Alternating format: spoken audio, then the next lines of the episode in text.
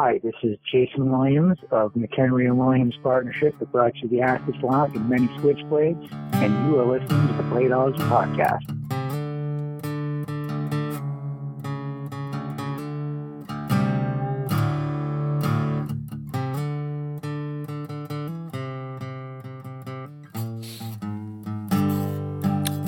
We're going to jump into it like we do every week. Welcome to another episode of the Bladeology Podcast.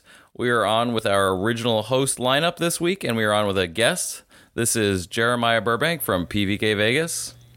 Nick Chuprin of NCC Knives. And Elijah Isham of Isham Blade Works. And Rainey Vallotton, Rainey Vallotton Custom Knives. Awesome. Rainey, thank you so much for taking time to jump on here and talk with us today. This is pretty pumped for this one. I think we've got a lot of history, a lot of questions, a lot of information that I'm hoping to go over. It's pretty a pretty monumental family that you're coming from and are a part of, and I'm looking forward to going over it. So take it from the top. What? How did we get here? How did you get into knife making? Well, I left California in 88 and headed up here to Oregon, where my dad had been living for quite a few years, and he was already making knives and hadn't really gotten really going, but he was moving along. Moved up here, spent a year playing and working in the shop and making plywood at the same time. Mm. And then went full-time in 1991, and I've been doing it full-time ever since. Oh, wow. Okay. And just in case for anybody who doesn't know, who was your dad? Butch Vallotton was my father. He passed away this year, May 11th. No, May 10th. I take it back. And a mighty loss that was for everyone, certainly the Vallotton family. Very, very sad passing. Maker for 48 years. Oof. And probably one of the industry's leading function and auto tech guys. So he, he started all the crazier stuff, and eventually I started the scarily stuff, and then he jumped on it after that. So. Oh, okay. So that's a pretty good. So yeah. So Butch. Obviously, it was super, super OG. I don't think too many people were doing it exactly at the same time, or they were doing it simultaneously without knowing. But your dad was certainly a pioneer of a few different mechanisms that now people sort of take for granted without knowing or otherwise. We're both exactly. But you made a differentiation between the scale release and his original mechanism. Tell us a little bit about that. His original mechanism was in the Chameleon, at one time one of the most popular medtechs you can get your fingers on.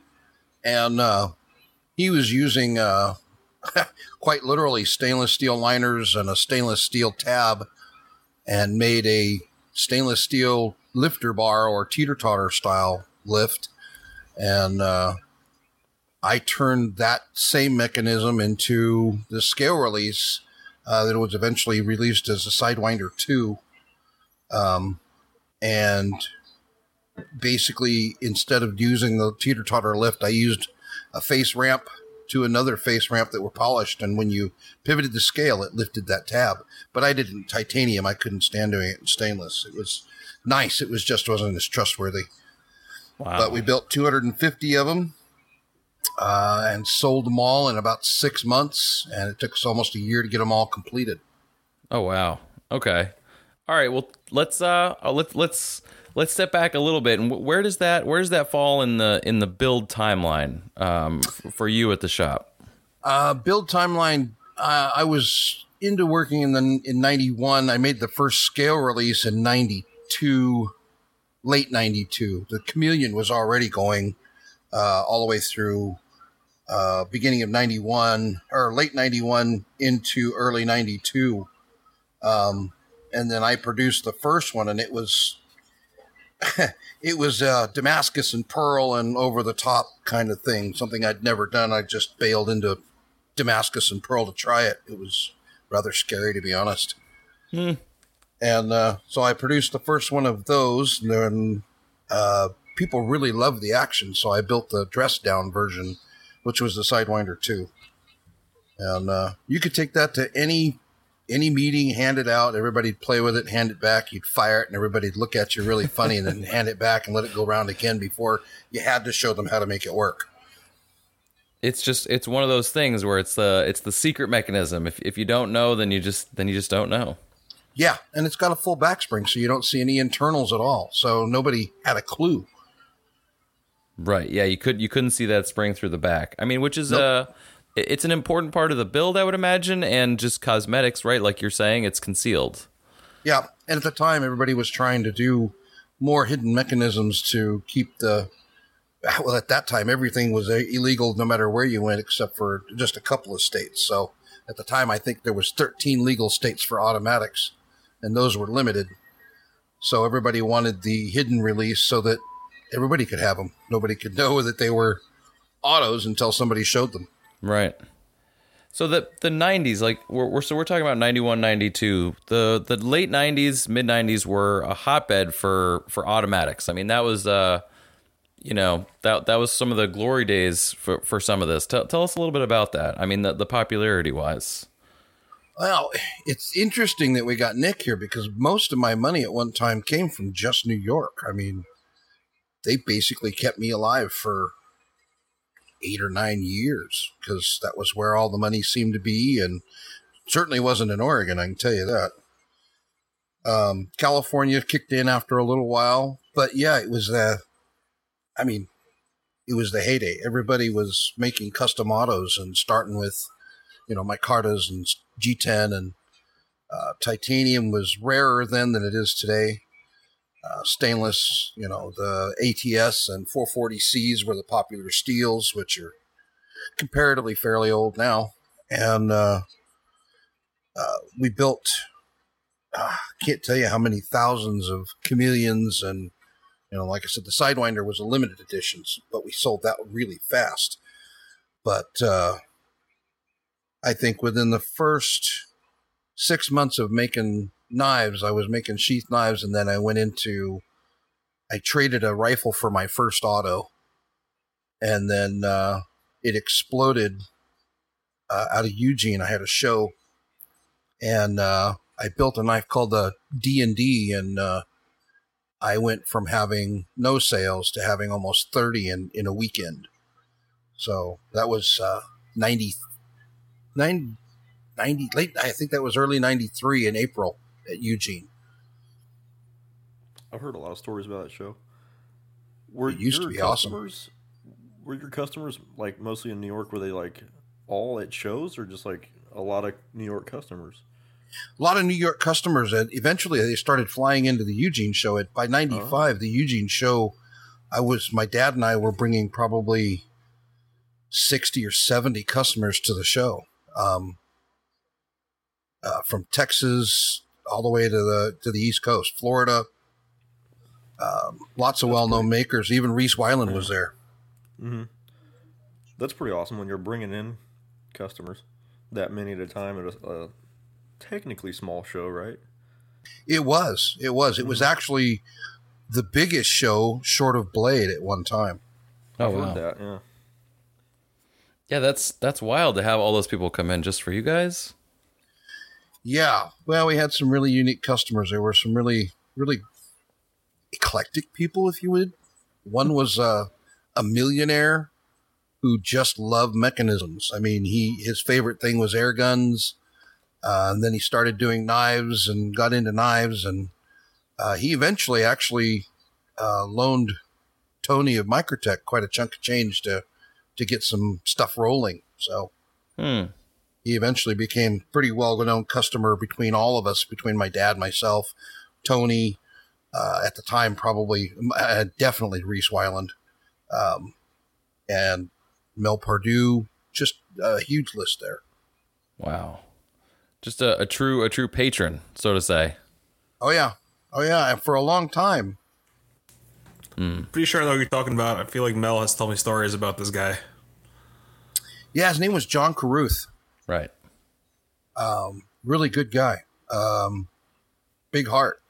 Inherited $25 million in a trust fund and built it. I mean, he'd go buy a convenience store and turn it into a moneymaker and then sell the thing. So, smart guy. Yeah. I mean, that's good to have someone like that on your side, so to say. You know? Yeah, well, angel investor. Yeah. Yeah. Yeah. Yeah. And like I said, he was part of the industry as a whole by then. I mean, you know, when you're dumping $500,000 into Microtech and others into other monies into other pockets to help them out, and obviously to make a profit. No ifs, ands, or buts. There's no sense in blowing money that way. But yeah, that was his thing, and he enjoyed it.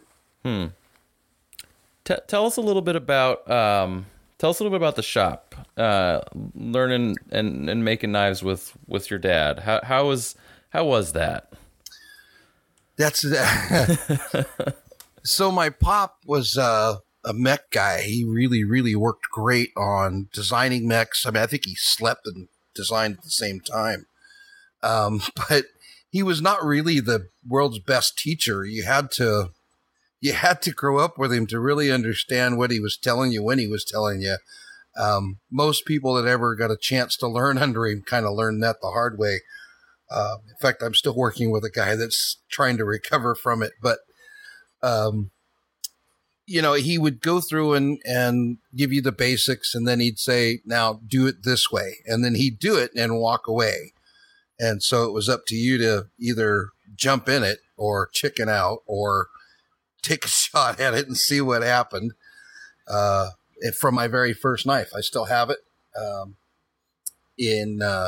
He said, well, here's what you want to do. Draw something. So I drew something. And, of course, he fixed it because it was pretty raw. And then handed me some materials and said, here's what you do here. And put this together there. And we'll silver solder it when you're done. And I built my first hunting knife, and I still use it. Little 440C drop point hunter. And That was kind of my intro, and then at the time, bead blasted utility fighters and users were really popular. So I was building hunters, fighters, kukris, boot knives. I was building anything at the time. They were all fixed blades. And then, like I say, somebody offered me a rifle if I'd build them an auto, and I jumped at it because I didn't have a rifle. So, you know, you got to go for it. I got some nice rifles these days from barter. Is that still a common practice? It is. I just got myself a beautiful little custom built AR for in a trade. Just prior to that was a gentleman out of, as a matter of fact, New York, guy named Gabe Freed. And I traded a Ruger 1 Falling Block single shot rifle. The rifle itself's worth about $1,300, but I traded him a knife for that. And nice. It's a beautiful rifle. And he was trying to follow the state's laws as they decided that everything had to be registered, and so he was trying to get rid of anything he could that he didn't have to register. So I picked it up. And I swore I'd never be a single-shot rifle guy, but I'll tell you what, that's my premier hunting rifle. Oh, see? There you go. Try something new, fall in love with it. Yeah, oh, yeah. And there's nothing like this little thing. It's amazing. So your dad, so it sounds like working with family can always be, it can often be tricky, obviously. And then some. Right. But so your dad over the years would design and build countless knives, and would teach or would help people to understand mechanisms in different ways. Is an apprentice, is that like a strong term? Did your dad ever take on an apprentice? No, he never really had any apprentices per se. They were more of people wanting to learn something, and they'd come in. I don't know if anybody's ever heard of a knife maker by the name of Al Faulkner, but he came in for a little while, not very while, like a few days. And so he was there trying to learn something. And it's hard to teach somebody new methods of something they're comfortable in. Mm. But he was always willing to help the guys that were coming up, you know, give them a hand, talk them through something, sit down and write it on a napkin. Somebody having a rough time with a function, they'd send it to him and he'd purify it a little bit and they'd get it back and see if they couldn't make it work for them. And, you know, not many people know this, but the reason the Halo actually got out there is because my dad and Tony got together and my dad showed Tony how to do the retractor bar to pull the blade back into the handle. Otherwise, there might not have been a Halo. Hmm. I think, yeah, I think maybe Diskin might have, he didn't tell us the whole story, but Diskin, I think, might have alluded to that. Cause at one point I know that they might've had a falling out and they did get back together. Cause I've seen a Vallotton Viper that had a retractor bar and that was a single action, OTF. Yep. That was the first, the Vipers were my dad's premier OTF. And he was in the middle of designing and doing those when him and Tony met. That's how Tony and my dad got to be friends, as they met and Tony was trying to figure out how to get the blade in the handle. Dad showed him how to do the retractor bar or the draw bar, and it was history after that. You know, if you kind of sit down and think about it, that idea does not make any sense. Like that would, like to think of that is like kind of incredible. Oh, yeah, and they're two very different systems. I mean, Tony's a hell of a machinist. I mean, there's not many people out there that really sit down and put the small parts together like Tony does.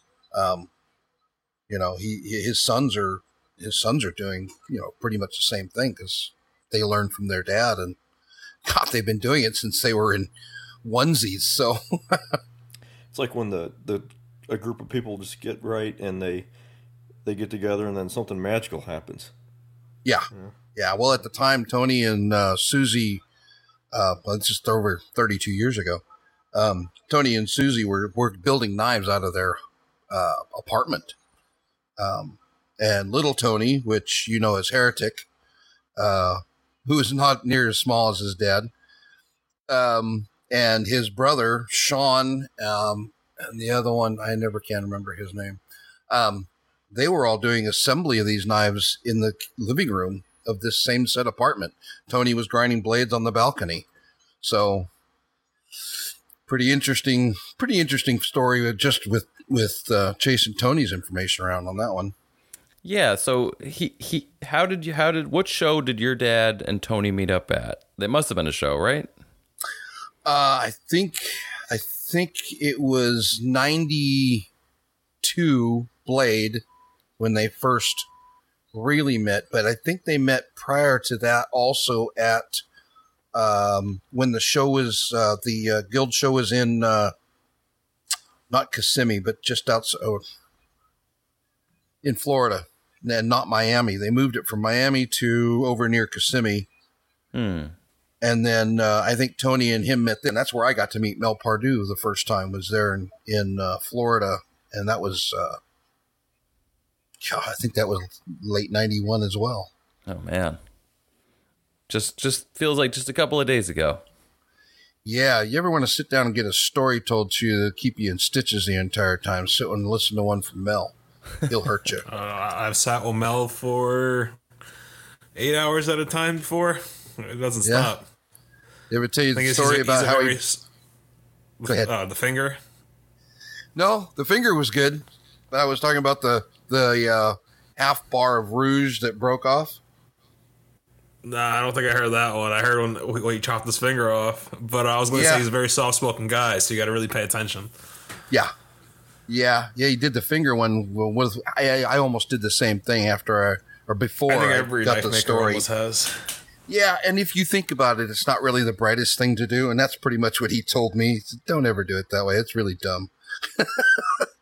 Basically, you're milling through a stack, so it can get hairy there. You know, if you're safety precautions are paramount for sure. Well, theoretically, what he was doing was the smart way of doing it. The only problem is when friction and steel get together, they can do some wild things. And that one shut the blade on that knife, and his thumb was in between open and closed. So, yeah, that's, it was his pinky finger. Pinky finger, yeah, that's right.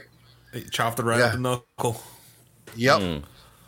I saw him in USN last year, and he shows me the finger. He's like, "Hey, like, I think I'm starting to gain feeling back in my finger. It's been like 10 years." I'm like, "Goddamn, Mel!"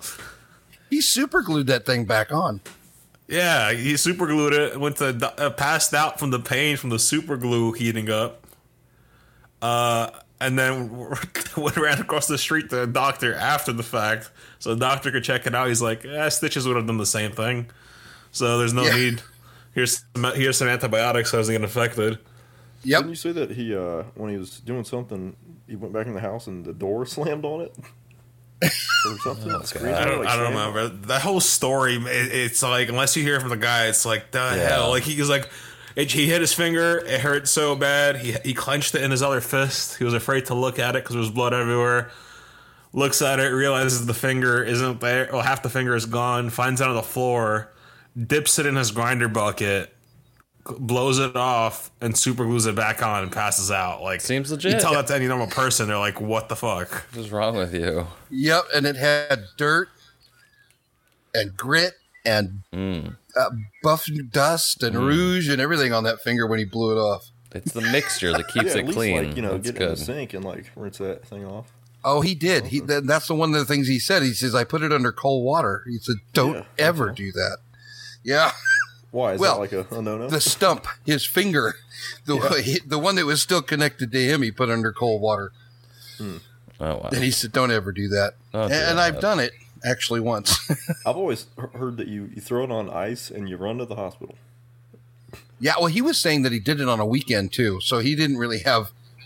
He said the hospital wasn't open or something, and then after he went to the doctor lives across the street, and he's like, "Oh, you said something just now." I was like, "Yeah, like I try to just not to keep my limbs on my body." Yeah, just best to avoid the whole thing entirely. Scenario. Anyway, it's a wake up call. Yeah. No, the one that I was mentioning is he was loading up a brand new buff with buffing rouge on a brand new 3-pound block of rouge, and it broke.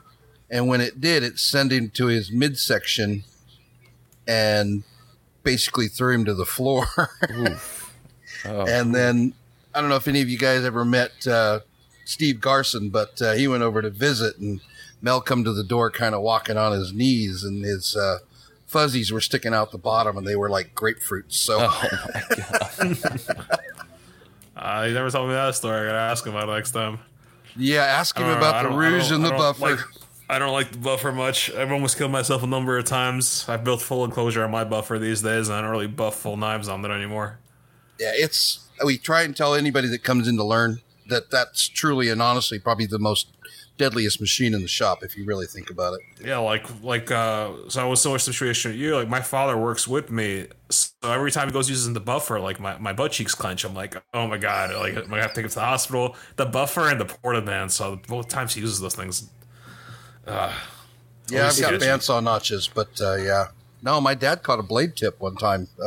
He took the blade away, spun it around, and threw it back at him, and it went through a down coat, a sweater, a thermal, a sweatshirt to get to him, and still went in over a half an inch. Oh, so, man. Yeah, his feathers went everywhere. That's a sharp knife, though, huh? That's ever since that. They can throw the blade around. Jeez. Yeah, Rainey, you probably throw it right back at you. You probably know the story well. That guy who designed the Kiss Knife for CRKT, yeah, he died a few years ago from the buffer. Like, he retired, was making knives as a hobby, and he was buffing a blade, and it was spun around and impaled him in the heart. Whoa! Yeah, no, I didn't hear that. Ago. That's pretty wild. Like 3 or 4 years ago, he doesn't. He was making knives as a hobby because he's still getting paid out on the Kiss Knife. He's getting paid out probably a pretty good penny for the Kiss Knife. And he was making knives as a hobby, and they caught the buffer and spun around and impaled him. Wow. Yeah, that was after that. Every time I got to my buffer, because at that time I was making kitchen knives, so I was actually buffing full on kitchen knives. Every time I get up to that buffer, I'll be like, this doesn't look safe. But yeah, I'm gonna do it anyway. And a nice thin fillet would go really deep. Mm-hmm. Doesn't matter if it's sharp or not. No. No, I've got guys that got stitches in the palm of their hands from the backside of, hunter blades that are not even fault edged. From an auto. It's thin enough edge on there, it's going to still cut you. Yeah. I got a kitchen knife I built not too long ago, and I slid off the tip of it, and it laid me open just sliding over the tip. Knife making is fun, guys. That's right. You gotta keep your senses about you at all times. It's very important. Always a little blood in your product. Yeah. So Rainey, building knives in the shop, and you're building knives with Butch, and it's you're in the heyday of automatics. You're in the later 90s. What was the process for? I mean, so you have this original Butch mechanism that he basically, he taught you and he kind of passed on the knowledge to you. Is it the same mechanism that you're still using today? Is it modified? I mean, it's your family's mechanism, so to say. No, it's actually an original Italian style action. The differences are that we don't hold the blade down. We hold the spring down. That's why we can do double action. You're not retaining the blade. You're retaining the spring's power. So then you can work it, with or without the automatic function. But yeah, for the most part, instead of doing the original Italian mechanism, and there's a bunch of those, but the primary was a bent up piece of steel, where you push down in the middle and it would, pick the tab up and pull it out of the blade, out of the hole in the blade, and release the blade. And what we did is we changed that. We tipped the angle a little bit for the sear to function in, dropped the sear into the liner itself instead of sitting on top, so you could make the knife thinner. And then you could also reduce the button thickness. That's why none of my knives have safeties, because you have to hit a corner of something to push the button still. Because it's flush with the surface of the handle. And then when back then we'd pick up the spring, and we learned a lot from that as well. We built our own springs. We didn't buy them. We cut them out of ATS 34 and went through the processes to turn them into springs. But the sears that I use today or build today, matter of fact, I finished one this morning, are almost as alien as the ones that I started with. I've learned a lot from a lot of input from a lot of people. A guy out of Russia, I built a knife for, and, I sent it to him and he loved it, except it was not, quote unquote, it was not a Swiss watch. I told him, I said, we don't make Swiss watches in America. We make hot rods, dude. I'm like, yeah, have you seen the course? Yeah. We make hot rods. So, I took his advice and I put a little bit of effort into it, and I still make the hot rod because that's what I like, but it's a lot smoother, a lot cleaner functioning hot rod. So that's basically where I went with that. And it's always somebody's input here or there. Blade Show 94, I was sitting by myself. I don't know if all you've been to the Blade Show, but that big giant pit in the middle of the hotel there, I've sold more knives in that pit than I have at the tables ever. But I was sitting at a table by myself, enjoying a drink. And behind me was Bill McHenry, Darryl Ralph, Al Sandin, Al Sanders, a couple others. Jerry Rados as well. And they were talking about me, and I was sitting literally back to back with Jerry. Jerry didn't know I was there. They didn't know I was there. And one of them, and I'll not mention who, said, the guy makes a really great knife, and his fit and finish is beautiful, but he'll never be an artist. And I kind of perked my ears up, and I went, I wonder why that is. And so at the same show, I went and talked to Darryl Ralph the next day, which was – the short day Sunday, and I said, "Hey, I see you're doing some file work. What do I need to do some file work?" So I started from Darryl Ralph's assistance, because he was my steel maker at the time as well, learning how to do file work. Not so much learning from him, but taking his advice, and for all intents and purposes, he said, grab a file, grab a piece of steel or titanium and start, just creating characters and see what happens. And so that was where the world changed in my area between Dad and I was, I started doing the artwork and the fit and finish, and he was still doing the fit and finish, but he was doing the fit and finish and the crazy functions. Okay. So, yeah. So then I started teaching my dad the artwork just a few years after that. And so it eventually came full circle, but, he's still the king of the functions at the time. Which is wild, because you guys were doing this all decades before any kind of modern CNC equipment. I mean, this is all original, just completely handmade, hand fit and finish switchblades.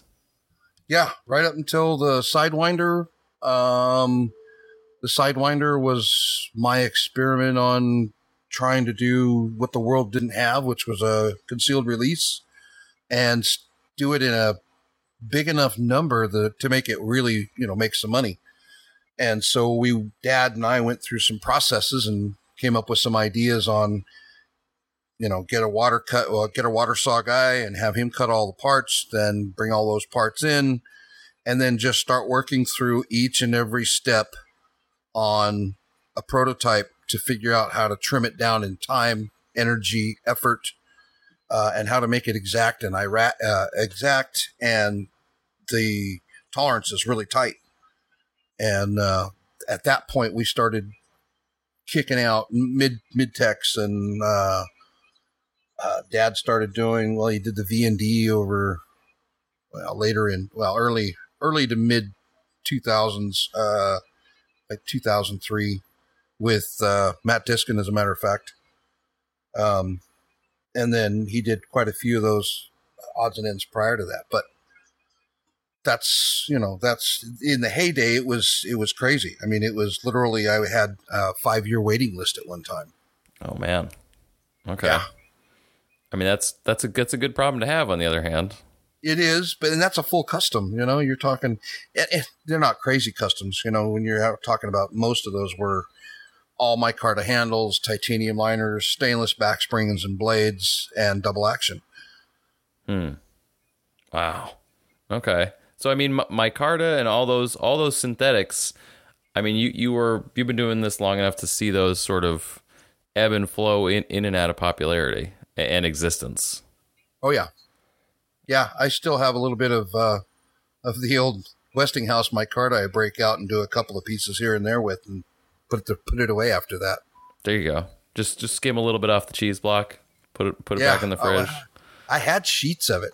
Matter of fact, I worked out a deal with, again, another gentleman in New York. His nickname is RCH.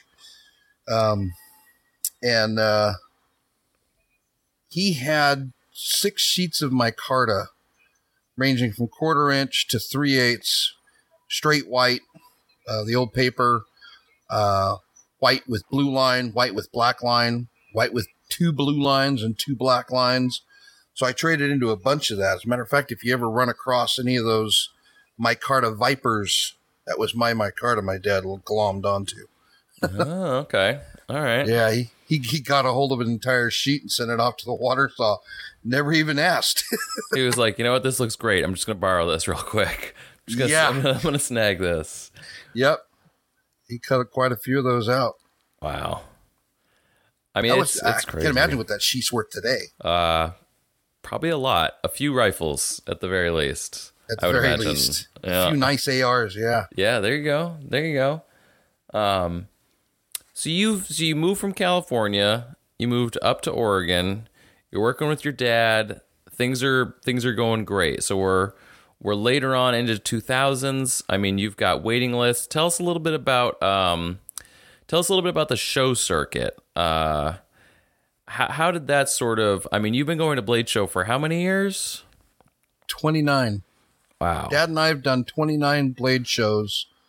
I missed 3, he missed 3, but one of us was always there. How many Blade shows have there been?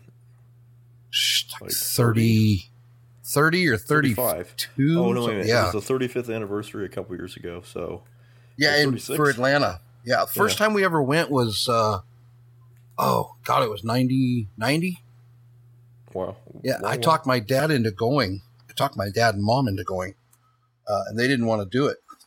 And we went to the show the first time that year, and I absolutely had a ball. But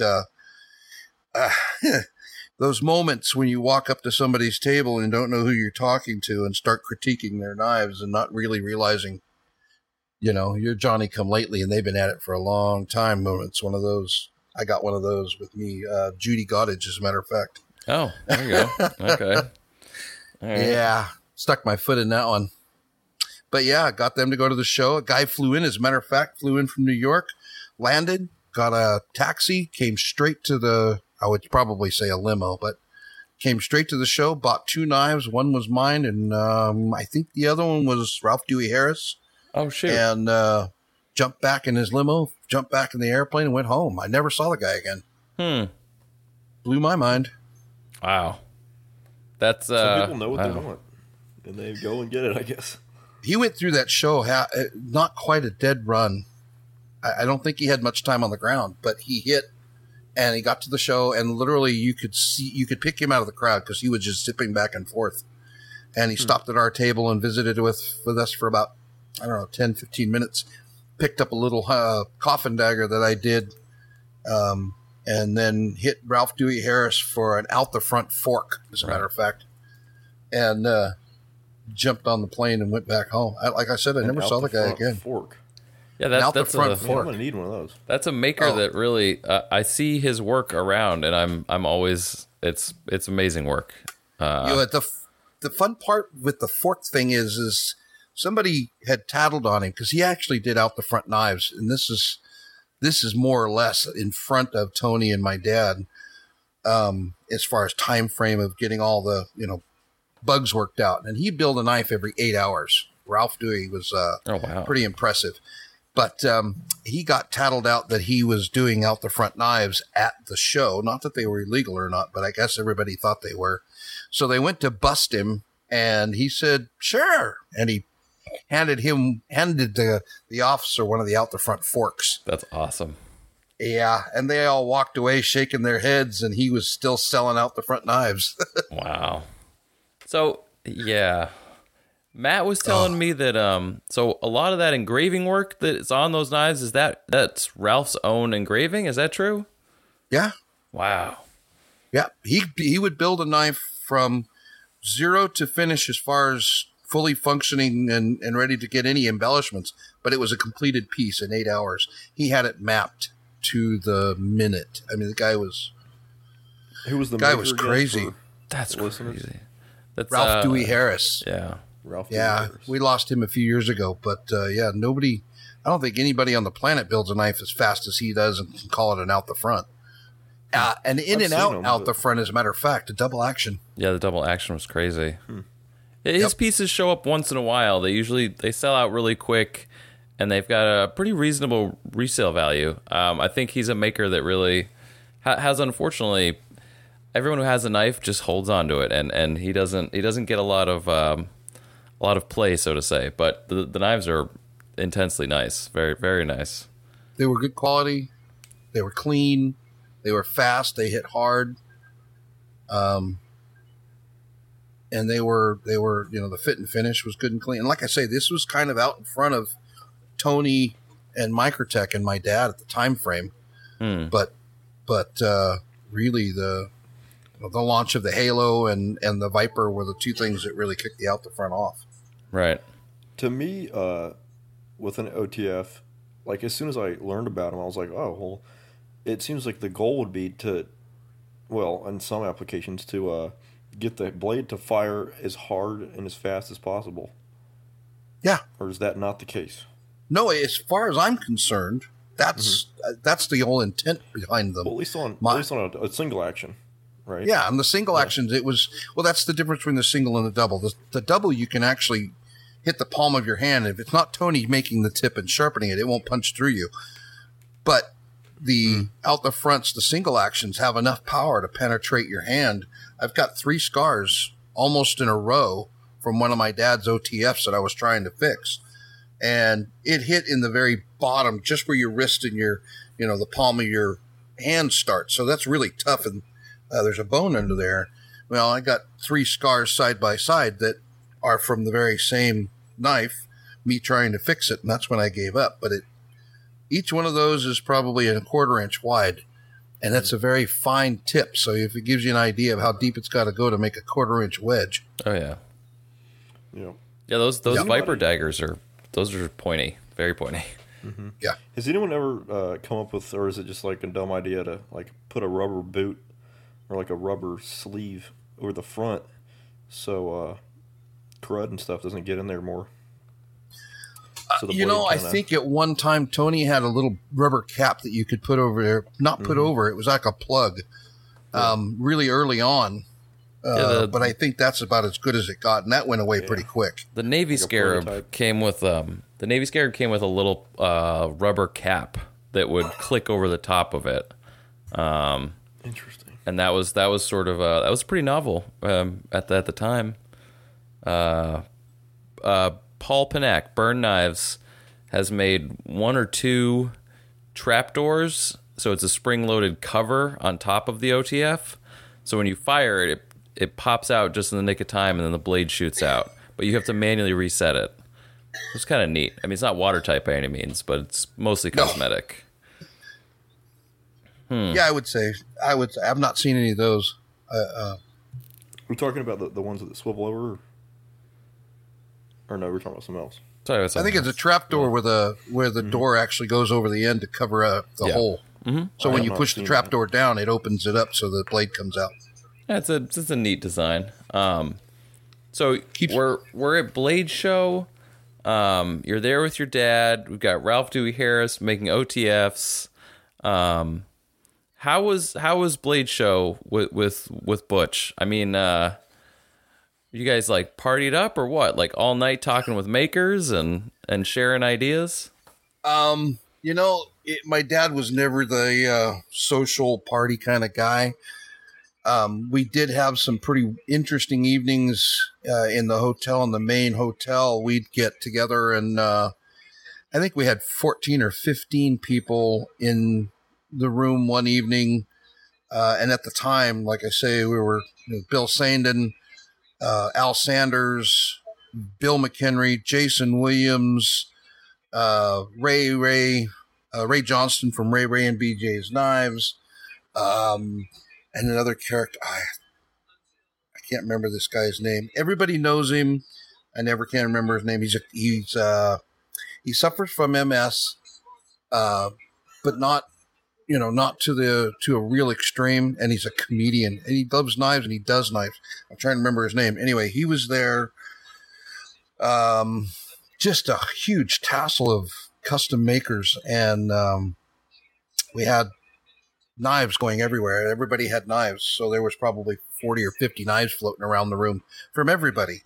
And I got to pick up a Bill Sandin piece, beautiful coffin dagger,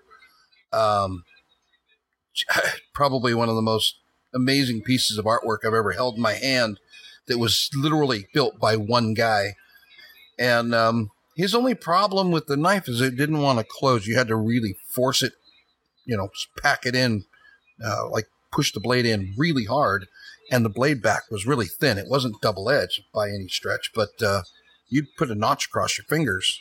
And so Bill McHenry and I were arguing back and forth on what was going on. And I told Bill, I told Bill Sandin that I think he had a stacking problem, which means there was not enough room for blade backspring and kick spring. He was short just a few thousandths, and he fixed it. And that was not only what it was, but Bill McHenry and I sat and talked about that for hours that evening. And just a, I couldn't, you couldn't put that much talent in one room and sit and have, you know, 10 different conversations all going at the same time. Yeah. Pretty amazing. I was going to say we just recently interviewed Jason. Unfortunately I would have loved to talk to Bill before he passed, but he was mentioning a time with you, in a hotel room with knives and with Bill. So that must've been one of the many times. Now, I just figure this to be true, but all the Switchblade guys just hang out with each other at all the shows because there's so few of you and it's just the cool kids, right? Well, originally there was a lot of us. In fact, at one time it would be, you know, you'd go down to the pit bar and you could pick up, you know, most of the knives from just virtually any of the automakers there. Hmm.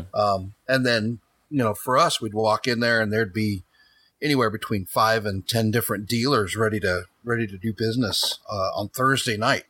Oh, yeah. Not even with the show starting. I can't tell you how many years I'd sold out Thursday night sitting in the pit bar and walked around with my thumb up my tail because I didn't have anything else to do but either sit and design or go to dinner with people. Or when my dad passed, I picked up, I found a menu. I think it was 2005 or 2006. Anyway, it was, I don't know if anybody remembers that restaurant that's sitting in that same bar area. It's a really nice little high-end. I don't know. It's a really high-end little restaurant next to the bar. Yeah, in the pit. I'm familiar. Yeah, in the pit. Yeah. Back to the right of the escalators. Mm-hmm. Yeah, so or something like that. Something like that, yeah. So I actually have one of the menus from that night where John Carruth, the gentleman we were talking about earlier, booked the whole restaurant for the night, and it was in tribute to my pop at the time. I'll have to get it and read it to you, Jeremiah, sometime, or get you a copy of it. That'd be awesome. I posted it online, but it, you know, it says, you know, in honor of Butch Vallotton. This night will be dedicated to him. Thank you all that come, and then the menu, and it was pretty wild. But yeah, that was another night, and I think every and any automaker and some of the top steel makers, Devin Thomas at the time, Darryl Ralph for that matter. I don't know if anybody knows it, but Darryl Ralph used to make some great steel. And a bunch of others, including Jason. I think Jason and Bill were both there as well. There was probably 35 or 40 of us there. And we had an amazing dinner, great night, probably 5 or 6 hours sitting in a restaurant. Not that I do that very often. I hate that. But it was a ball. And that gentleman that put this up picked up the tab. The only thing he said is you have to buy your own alcohol. I'll pay for the rest. Wow. I can't imagine what that bill was like. I mean... For how many people? Jesus. 35 or 40 of us. And I had steak and lobster, and I asked if I could have it. Yeah. You know, you know, John, you mind if I get steak and lobster? And he's like, oh, that reminds me. That reminds have me what of you that. Want. Yeah. Last Blade Show. That one guy was like, buying us all drinks, and Mark's like, what's the most expensive shit you have? Yeah, that guy sent us to the table is like, that guy would like to buy you a drink, like to Mark. And he goes, "What's the most expensive thing you have?" He orders it and goes, "Nick, do you want one too?" I'm like, "Sure." Elijah, he just got the whole table. I was like, "Huh? Is that how you do that?" Yeah.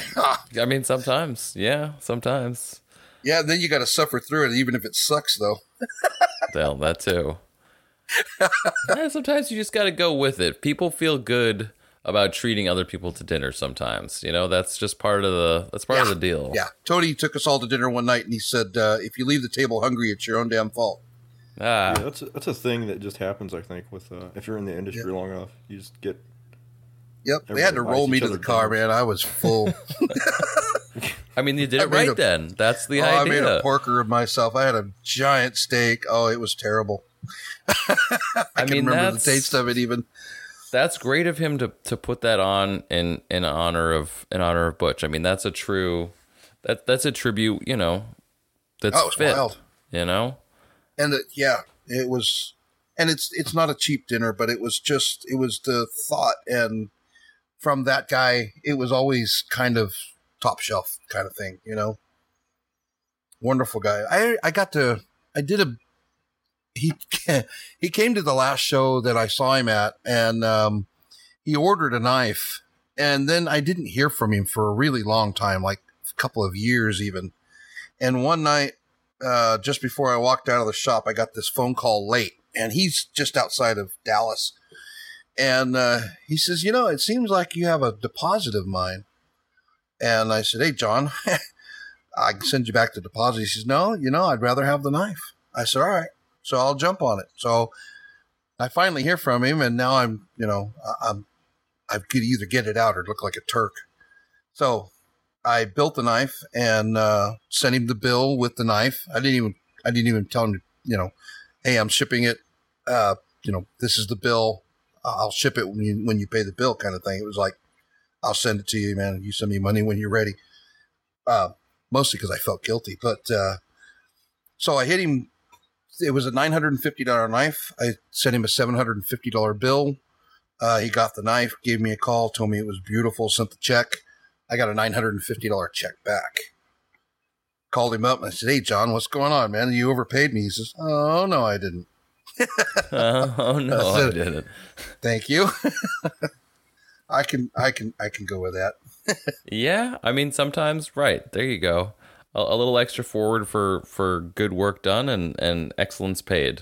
That works. Yeah, and I spent the time. I did some extra stuff on it, you know. Like I said, it was late. I felt guilty. And he was just a really great guy almost all my career. So I don't think I've talked to him but twice since, and I haven't talked to him in probably 7 years now. So, But yeah, just one of those guys that was always in the background, you know, always doing little things, pushing people, you know, find somebody he likes and invest a little time and energy in. Yeah. I mean, no, that's absolutely, absolutely excellent. And you know, okay. As a segue of treating people and good dinners, do you remember SwitchCon? Is that something that rings a bell? Yeah. Yeah, that was. What is this? I have no idea.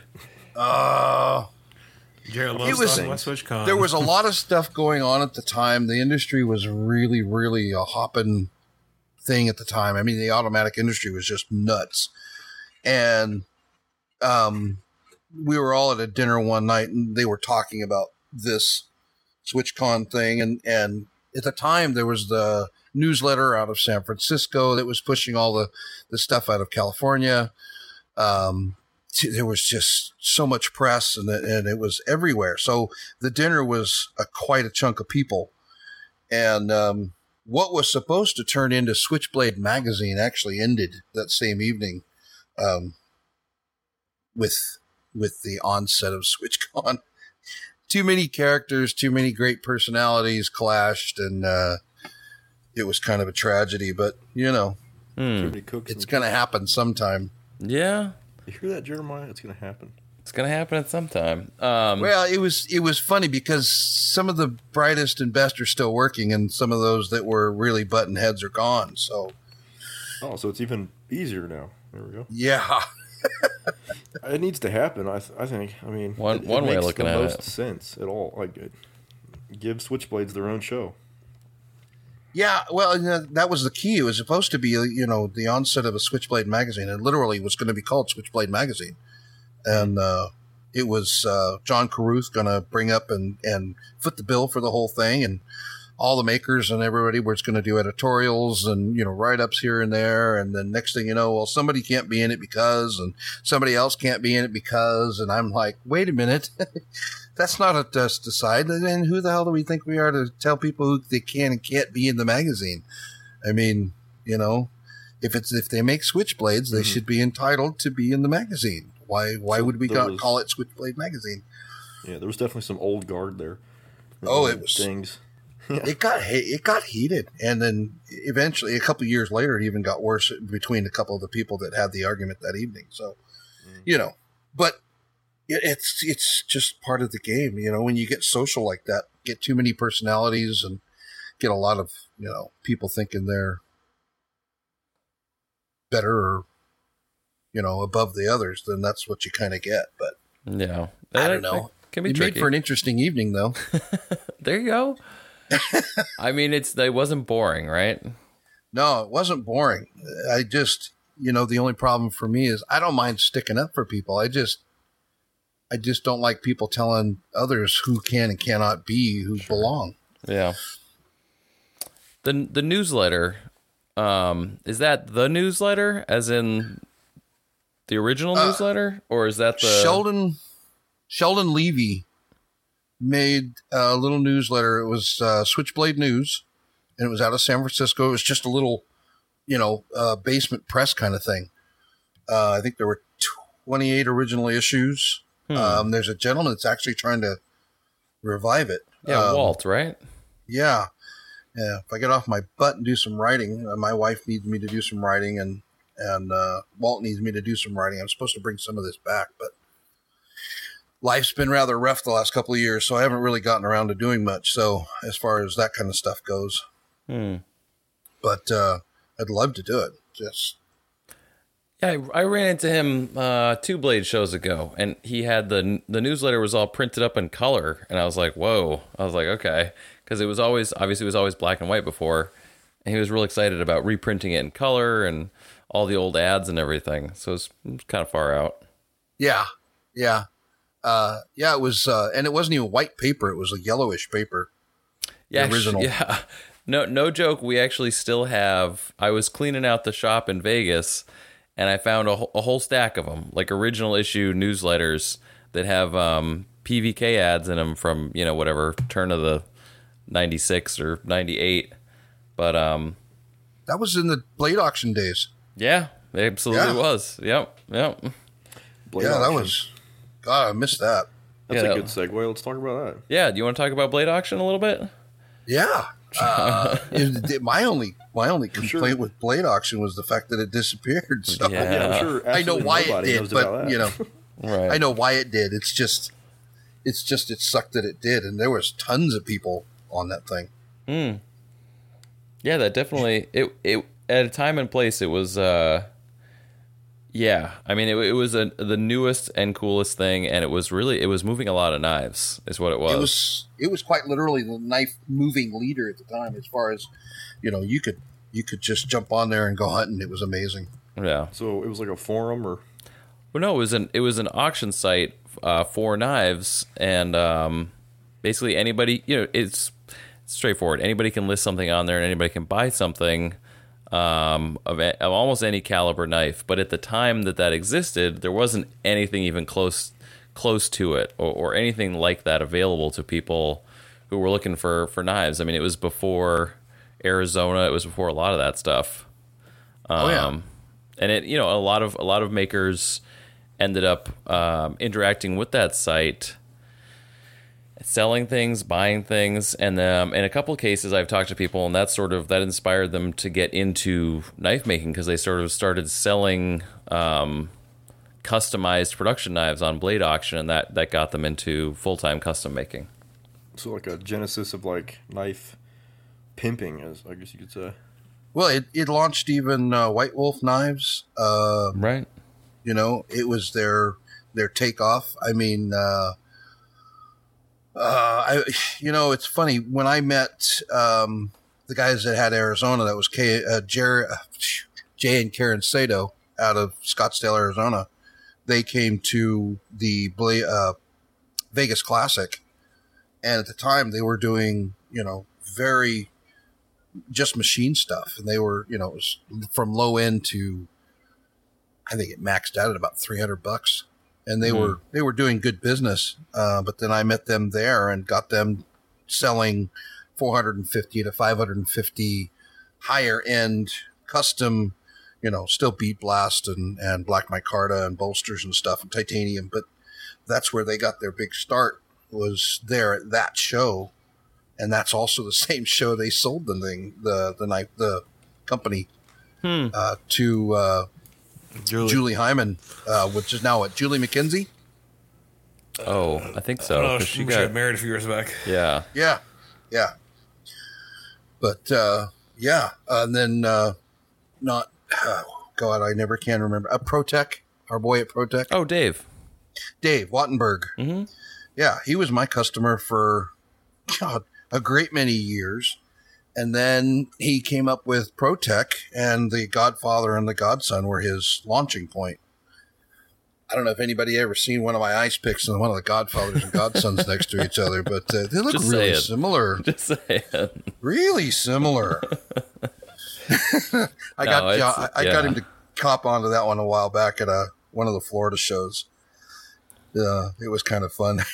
Yeah, we all love Dave, but certainly some of those designs, they look like sometimes other things from the past, from long ago. yeah. I asked him about it. Hey, that looks really familiar. He said, yeah, it might. Yeah, it does similar design language, Yeah, he picked up two knives for me at that show. One of them was the ice pick,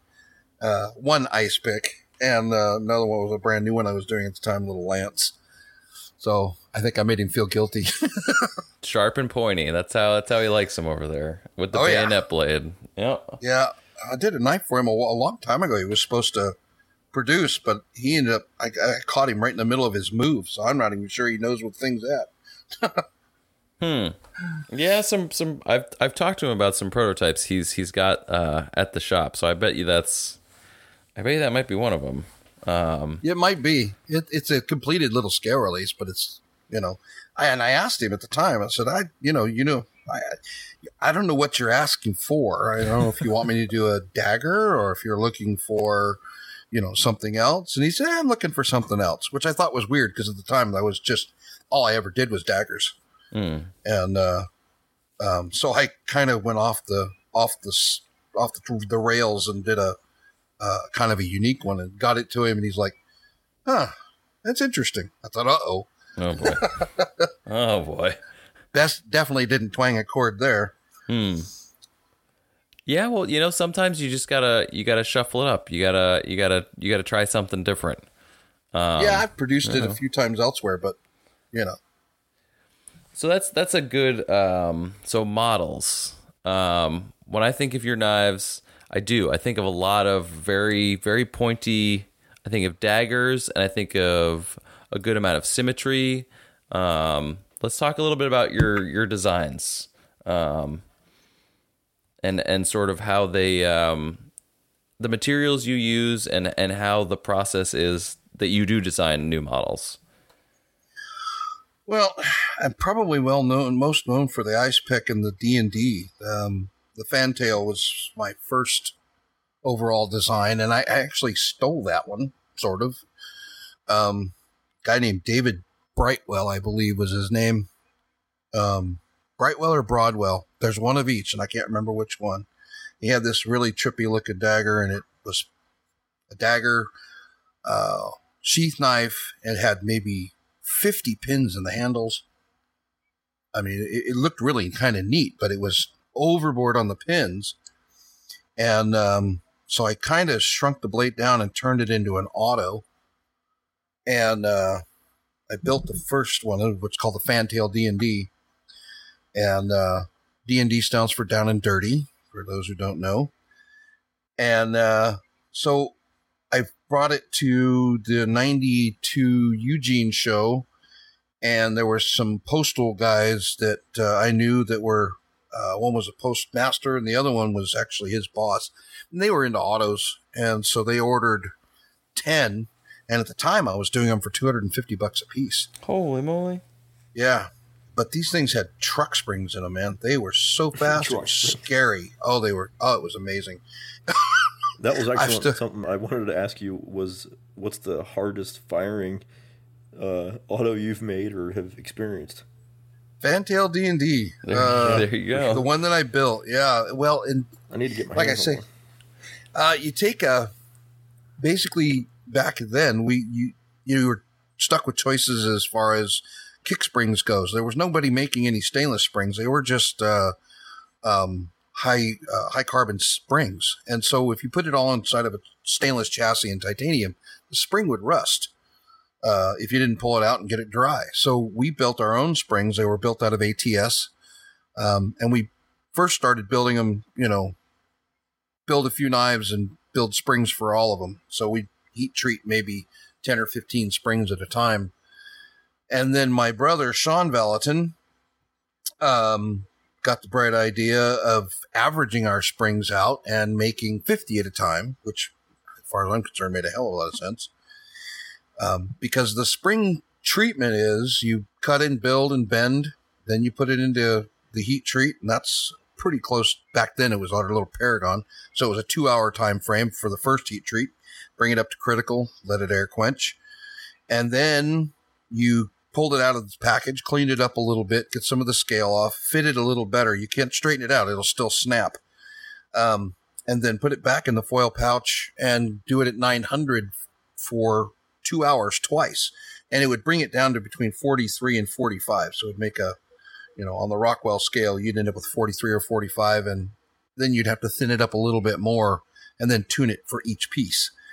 But back then I made them really fast. I mean, you're talking about a 5-inch blade exceeding 180 to 190 miles an hour if you put it through a chronograph, which a friend of mine did. That's the only reason I know the numbers. And an interesting little thing, I brought the first one over to show my mom, and she was in her back office, and I went to show it to her, and it went off by itself. I thought, oh, crap. So I walked away from her, and I turned away, and I locked the knife, and I opened my palm, and the damn thing took off. Oh, boy. When it took off, it went over the top of my head, and I chased it. When it finally stopped, my mom was working the mouse with her right hand, and it was blade tip down in her arm. Ooh. Yeah. God. Ooh. Yeah. I didn't even get in trouble for stabbing my mom. It was pretty weird.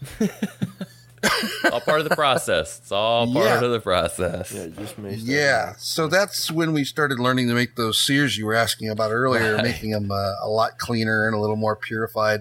The other thing was we were trying to finish making these knives work before we ever finished them. So one of the things I brought to the table when my dad and brother and I were all in the shop together is I'd finish the knife and then I'd make it work. Because we'd still have 60 grit grind lines and dust and dirt going all in them and everything. And we'd spend days trying to make the damn things work. So I finally, one afternoon, in fact, it was that really high-end Sidewinder 2 I was talking about, did all the pearl, did all the Damascus, Darryl Meyer, Damascus no less, fluted pearl, you know, went crazy, did 4 liners in the thing. One liner holds a function, the other liner holds the pickup bar. And, showed my brother, and he looked at it and he said, "Does it work?" And I said, "Nope." And he handed it back to me. He says, "You've lost your mind." And I walked away, and 20 minutes later, I brought it back over and I said, "It works now." He says, "You're kidding me." But, that's, it's an interesting evolution of how to learn to do things and do things better and better and better. Right. But, speaking about materials, you were saying how, like, you were using what kind of Damascus was it? Darryl Meyer. You ever heard of Darryl Meyer? Maybe. It's possible. He's kind of considered the king of Damascus in the U.S. early on. If you've ever seen George Bush is standing there and he's receiving a big, beautiful Bowie with a mosaic blade. It's the American flag. So we're talking, and there's a gentleman standing there with a beard, and that's Darryl Meyer. I've seen that. Okay, I've seen that picture, the American flag Damascus. Yep, that's Darryl Meyer. Okay. Huh. Wow. He's still around. I don't know if he's making anymore, but he's still around. Or so, speaking of your materials, I know how you like to use a lot of mammoth tooth and blued steel. Yeah, that's definitely like a Vallotton staple. It is. It's I'm still doing it today. Mm-hmm. Yeah, I'm still doing it today. So a gentleman out of West Orange, New Jersey, got me a block of mammoth molar and wanted me to use it. And at the time, I had no clue what to do with this stuff. So I actually cut it and mounted it on a piece of titanium because you have to have some kind of matrix underneath to hold it together. And that didn't work. So I tried vulcanized paper. And before I walked out of the shop, I cleaned the things off. I'd managed to drop them in the water by the grinder, of course, the grinder bucket. So I dried them off, thought I got them dried off enough good, put them down next to the knife, came in the next day, and the vulcanized paper had shrunk and turned that molar into so much popcorn. It literally, as it shrunk, it folded up away from the molar and just opened that molar wide open. Hmm. So at the time, I decided I don't want to use this stuff. Yeah, this stuff sucks. Yeah, it sounds like the worst material to work with. Yep. Yeah, and then another guy. I've tried it twice. I've never finished it, though. Well, if you need some help, let me know. I quit at this point. Now I have a CNC. This is before the CNC. Oh, yeah. So another gentleman, he was also out of New York originally. He ended up in Louisiana. He met a guy named Ron Burke, and Ron Burke was cutting slabs for liners. So I didn't have to get a block. I get flat slabs. And then I found thin G10, 30 thousandths to 40 thousandths G10. And so we'd rough both sides up and tried that the first time. And that was the answer. It would stick to the G10. You had to use the right glue. You couldn't use super glue. Super glue don't like it. It doesn't seem to flow clean enough. It'll get into a soft spot on the molder, and then it'll all run to the soft spot. So the whole thing won't get glued. So you got to use a Varathane glue, which nowadays would be Gorilla Glue, or Elmer's does a Varathane glue as well. So we finally got those to stick together, and somebody had told me about bluing. And at the time, I was using a rub-on paste for bluing, and that was okay. It wasn't quite producing what we were looking for. And somebody turned me on to niter bluing salts from Brownells. And so we started playing with that. And once I got that dialed in a bit, it had just exploded. I was building knife after knife after knife out of molar and blued steel. And most of the steel was coming from Chad Nichols. I was getting some from Bob Eggerling, Mike Norris, a little bit here and there. Not too much from Mike. We were using mosaic panels for bolsters, and at the time, Chad was producing some really interesting patterns. And he would make them thick enough for me where nobody else wanted to make them thicker. I needed them closer to 160, and everybody wanted to do them at 1/8. And then the molar and that went together, and then the colors came in, and then it just got lost. I've got big knives with that crazy stuff all over it. As a matter of fact, I have a 15.5 or 16-inch piece that I did for a gentleman. It's a twist Damascus blade, matching bolsters. The button is a Damascus cradle with a silver skull mounted in it. But the handles are 5.5 inches long by 1 3/8 wide at their widest point. Solid molar. Damn. Oh, it's beautiful. It's just, it was hard to get a set that big. I had to custom order them. Yeah, I would imagine. Yeah, that's giant. It's hard to get stuff that big. I mean, I built 35-inch switchblades, but overall it's hard length to overall length. Opened up, tip to tail. I got a compliment one time. It's been many, many years. It was at the Blade Show. This gentleman is also gone. And then a guy named Joe Kios, a really nice-hearted guy. I never got to really meet and talk with him much, but I delivered a knife to Ray, one of my customers. I'll remember his name sooner or later. Anyway, I delivered this big giant coffin dagger, 35 inches, all micarta handles, solid micarta handles, as a matter of fact, and satin finish blade. And I delivered it. It was $1,600 and dropped it off and walked away. And apparently Joe was either sitting there or was near me and walked over to Ray and he said, "Hey, can I see that giant ass crazy switchblade?" And Ray said, "Sure." So he handed it to him. Joe kicked it up with the tip right at the bridge of his nose and the tail facing away, looked up in the light, and he said, "That is the straightest 18-inch grind I have ever seen." Mm. And I thought, I'd love to have met that guy. Yeah, right. I never got to meet Joe. He passed away just a few years later. But you know, the backdoor compliments that you hear about years later are just the ones that probably make you crazy. But yeah, 35 inches. We've got one on the table we're working on. Have been actually for a couple of years. We were supposed to bring it to this year's Blade Show, but we know how that worked out. Yeah. Is it a big one or what? It's a 35-inch coffin dagger. Mm.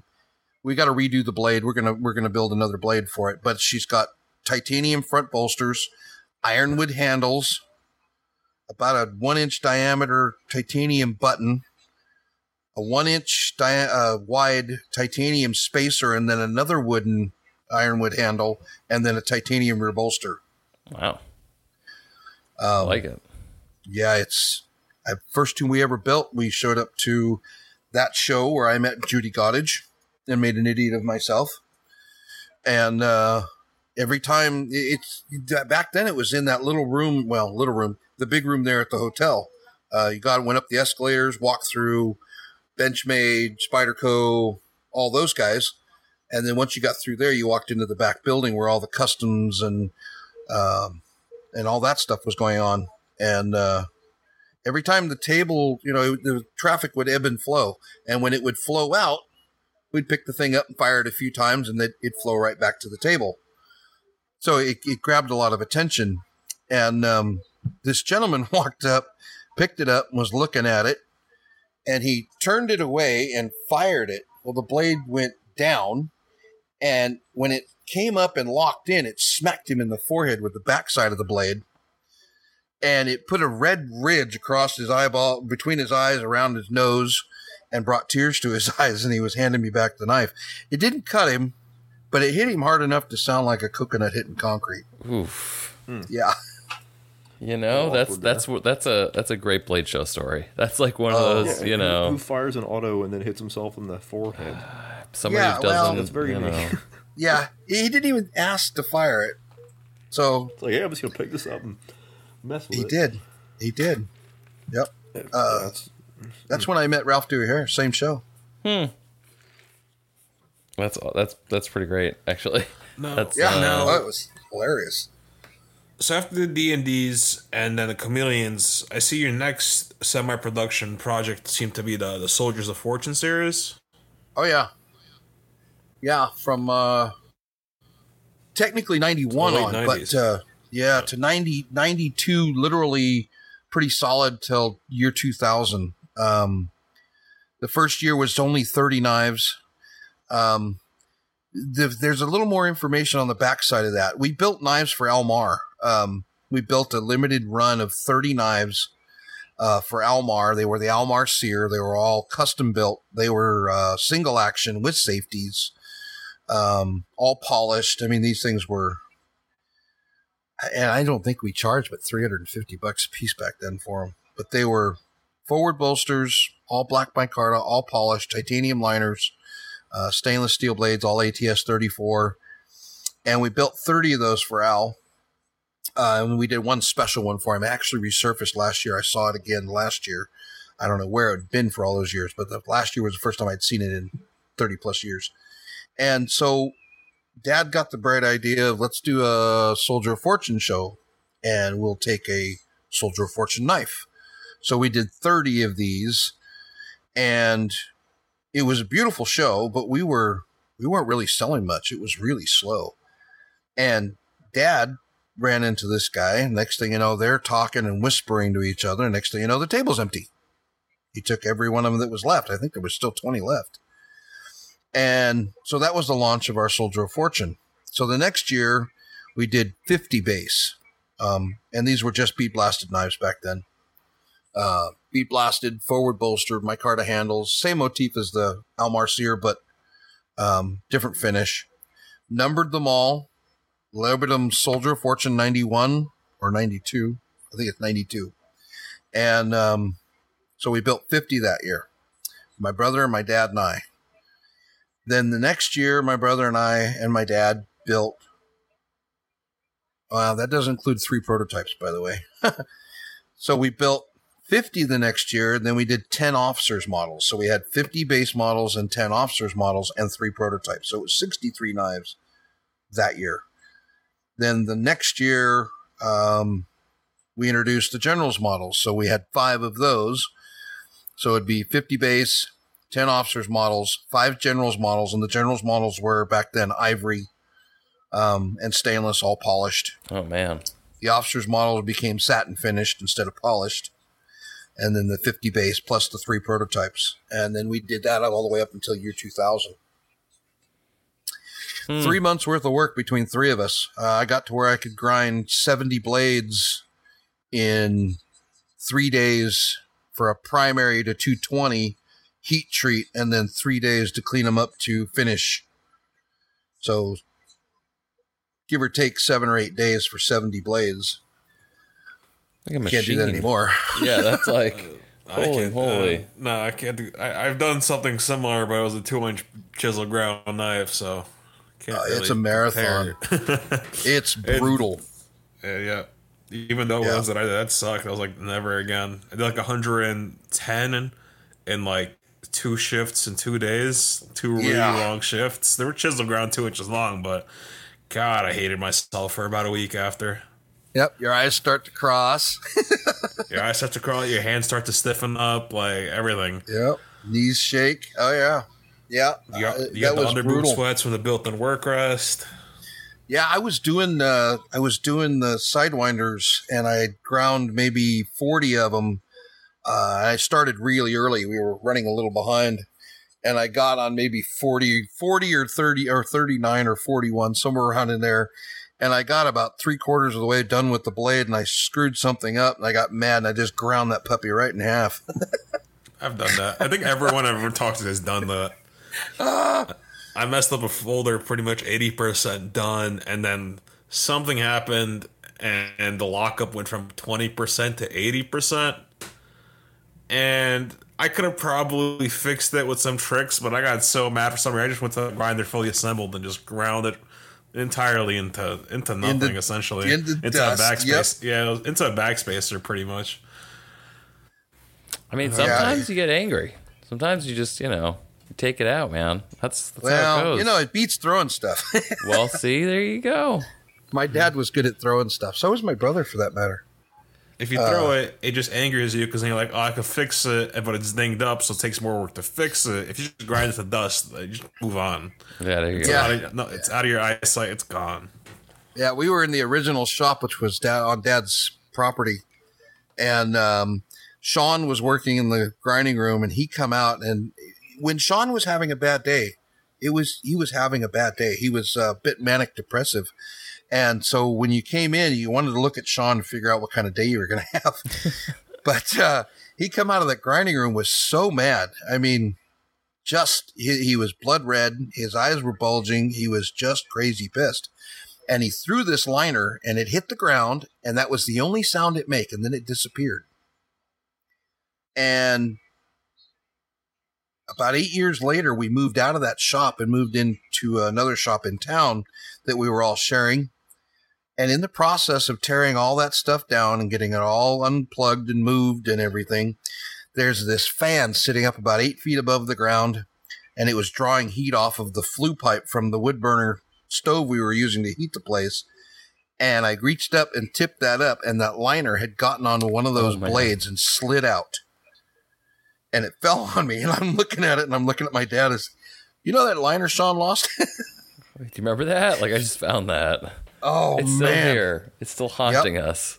We did an SOF one year, and a knife absolutely just flat disappeared. Oof. I mean, a finished, ready-to-go piece. And we moved out of Sutherland and moved back over to my dad's property in a brand-new shop. And we were in the brand-new shop for about a year, and that knife just materialized out of nowhere. I don't know where it came from. I don't know how it got where it got. It was just in a cabinet, and we'd emptied that cabinet and been through it. So we entitled that one MIA. Oh, there you go. Yeah. It took us about 5 minutes to sell it. I would imagine. Yeah. People were like, oh my God. It had original numbers and everything still on it. We just added MIA to the blade. It's still around. I saw it a couple of years back, too. All right. That's going to do it for part one of the Rainy Vallotton interview. Thanks so much, everybody, for tuning in to another episode of the Bladeology Podcast. We will be back next week with part two from Rainy. Stay tuned. And as always, wear your safety glasses, tuck in those detent tracks, and thank a knife maker.